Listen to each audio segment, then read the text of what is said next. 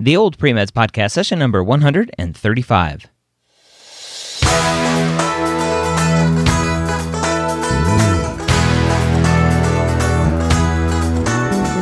You're a non-traditional student entering the medical field on your terms. You may have had some hiccups along the way, but now you're ready to change course and go back and serve others as a physician. This podcast is here to help answer your questions and help educate you on your non-traditional journey to becoming a physician. Welcome to the Old Premeds Podcast. My name is Doctor Ryan Gray, your host here every week, where I take your questions when you put them into the forums at medical school h q dot net slash forums, specifically in the non-traditional pre-med sub-form. I take your questions from there and answer them here on the podcast. Now, our poster today has an interesting question, and he answers the question kind of in his question. So let's go ahead and dive in, and we'll talk about it. We have future Doctor Angel says, I've heard Doctor Gray say a few times that one does not absolutely need research to get into med school. I just transferred to a four-year university and was accepted to a research program that provides mentorship and research opportunities. I am very excited about it, but the problem is that I don't believe I have time to do it. By going to this new school, I'll have to start driving three hours a day, plus I have a family, job, and volunteer at a free clinic. I was thinking of declining my acceptance to this program. But I was looking at the M S A R data, the medical school admissions requirement data, and it shows that ninety percent plus of students admitted to medical school have research experience. I looked at Florida schools. What should I do? Double question mark. I don't want to decrease my chances uh, this much just because of research. So this is a question that I've gotten a bunch. Students look at the M S A R and they see this ninety percent research. They go, holy moly, right? If you look at research and clinical experience, according to the M S A R, it looks like students have more research than clinical experience. Last time I looked, it might have changed, but this was only a year or two ago. And you look at that and you go, how can there be students who have more research, right? A larger percentage of students have research than have clinical experience.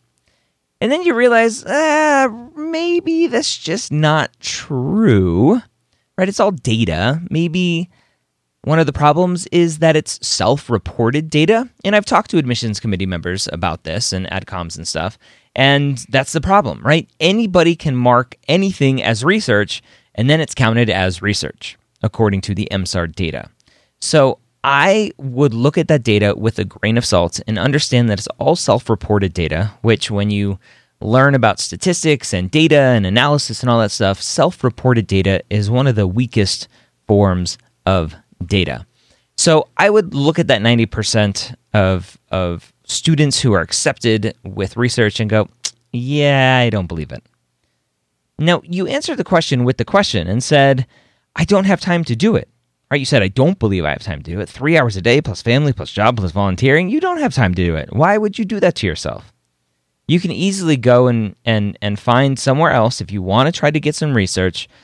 Try to find another place, another physician near you who may be doing some clinical research, and you can help do some data gathering, and you can call that research. Right? One of the things that a lot of students don't understand is it doesn't have to be medical research. Just the process of doing research, testing a hypothesis, coming up with conclusions, and, and formulating how the research is going to be done, and, and analyzing, and all that fun stuff, right? The, the scientific method, that's research. You could do it. I had a student this past year who um, who's going to Colorado, right? Her research involves geology. She studied rocks. That was her research.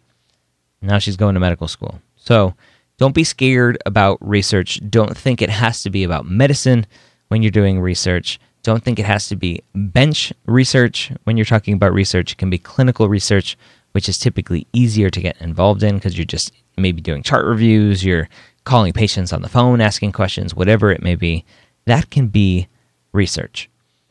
But as you're going through this as a non-traditional student, you answered the question, and, and you listening may answer the question yourself. As, as you talk through it, as you think through it, right? The student said, I'm very excited about it, but the problem is that I don't believe I have time to do it. There's your answer. You don't have time to do it. You can't kill yourself through this process. If you're working, you have a family, you're volunteering, all this other stuff, to to what in your mind is checking a box. even after you said, I've heard Doctor Gray say a few times that one does not absolutely need research to get into medical school, right? So I stand by that. Even with that M S A R data, I know that M S A R data is out there. I don't believe it. Uh, it's self-reported data. When when you see that more students have research than clinical experience, I kind of laugh at that and move on. One of the things you have to realize is I had a student, I reviewed her application. She didn't get in, and re- I'm reviewing her application, and she didn't put shadowing down as an extracurricular, right? And that's where this data is coming from. The data is coming from the extracurricular activities, and she didn't have shadowing listed. I'm like, why didn't you have shadowing listed? She's like, well, I talked about it in my personal statement. I'm like, wait, no, you need, you need shadowing in your extracurriculars. So be very careful with what you're reading. Be skeptical. Always, always, always be skeptical about what you are looking at, and try to think about maybe why the numbers don't necessarily make sense.